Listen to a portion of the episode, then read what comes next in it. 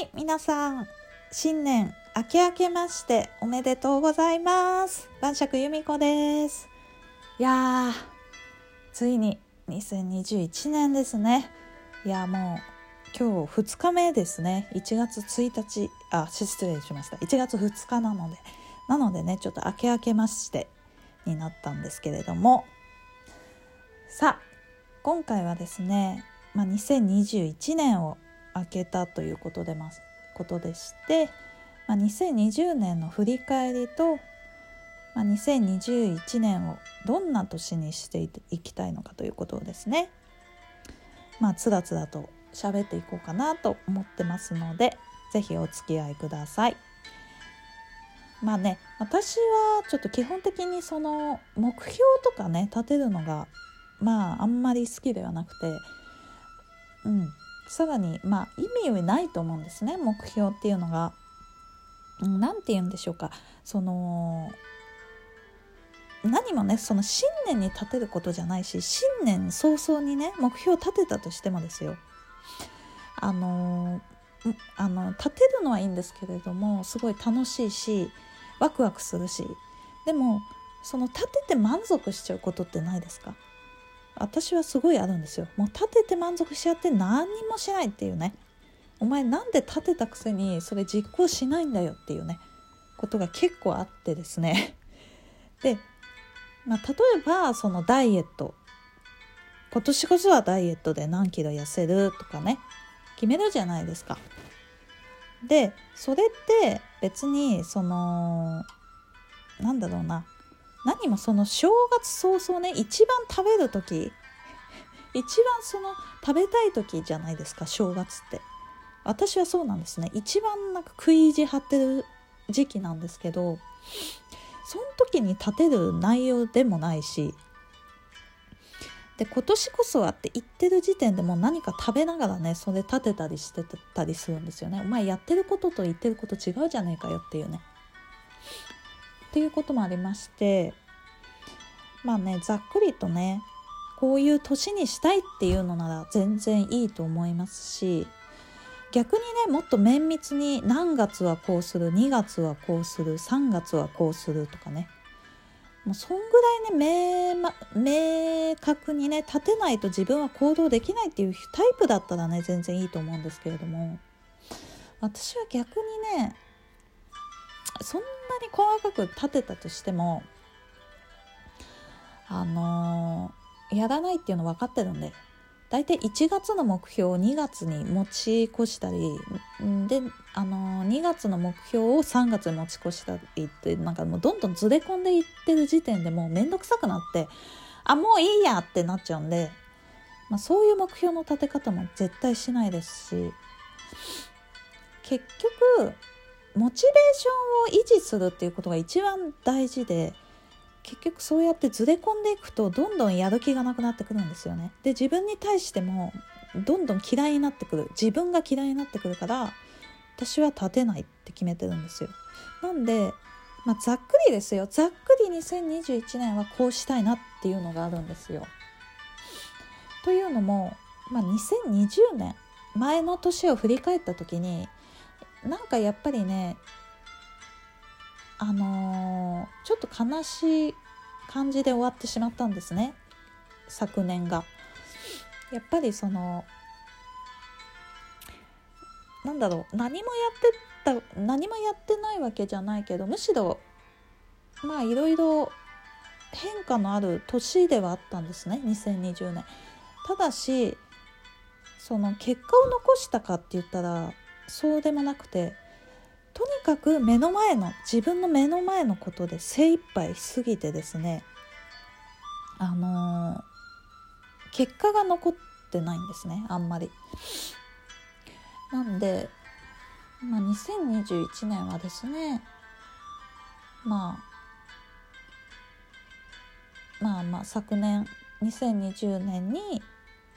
まいたこう種をですね一生懸命まいた種を一生懸命こう育てて、まあ、なんかこう結果としてねあの形として出せたらいいなっていうのが、まあ、2021年の目標ではあるんですよ。こう点と点を結ばせるというかそういうイメージですかね。なんで、うん、そうですね2020年があってこその2021年になりそうなんですよねすごい。で私が2020年、うん、どうだったかっていうと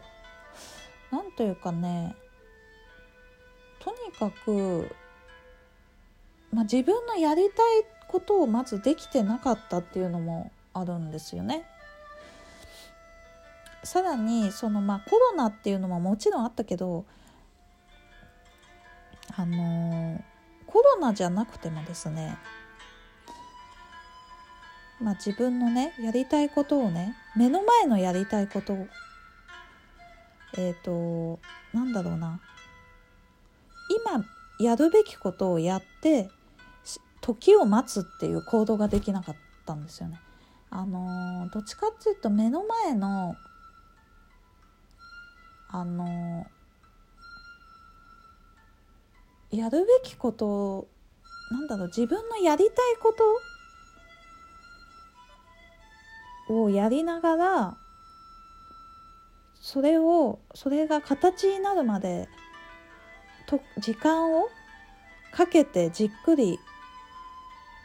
時間をかけてじっくりやることができなかったんですよ。どっちかっていうとそのやらなきゃいけないことやりたいことよりやらなきゃいけないことを優先しちゃってで結局やりたいことじゃないことを続けて形に残んなかったっていう年だったんですよ。でさらにコロナの打撃が来た時に行動が制限されてしまったっていうのもあってでさらになんかね無意味に焦りとか不安になった時期があったんですね。これかなりのスランプに私陥った時があったんですよ。あのねなんか私不安になるとあのなんかわかんないんですけど立ち止まっちゃうんですね。不安だからこそあのそう不安だからこそ待つとか今目の前の冷静になって目の前のやるべきこと自分にとって何が一番必要かっていうのを立ち止まって考えなきゃいけないじゃないですか。だけど私不安な時ってなんかこう待てないっていうか焦りとかも感じるとあの結局その自分のやりたいことをやってる場合じゃないってって思っちゃうんですよ。脳内が。脳内がそうなっちゃうともうやばいっていうね。今すぐ何とかしなきゃっつって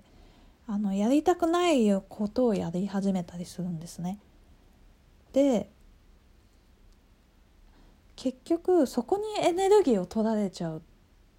とやりたいことができなくなっちゃったりしてでまあ、結局形にできなかったっていうことがあったんですよねそれすごいスランプに陥りましてでそのやらなきゃやりたくないことにも時間とエネルギーをすごく割くからあの身動きが取れなくなっちゃうんですね。で身動きが取れなくなりでさらに不安になるじゃないですかそこそういう風になっちゃうと。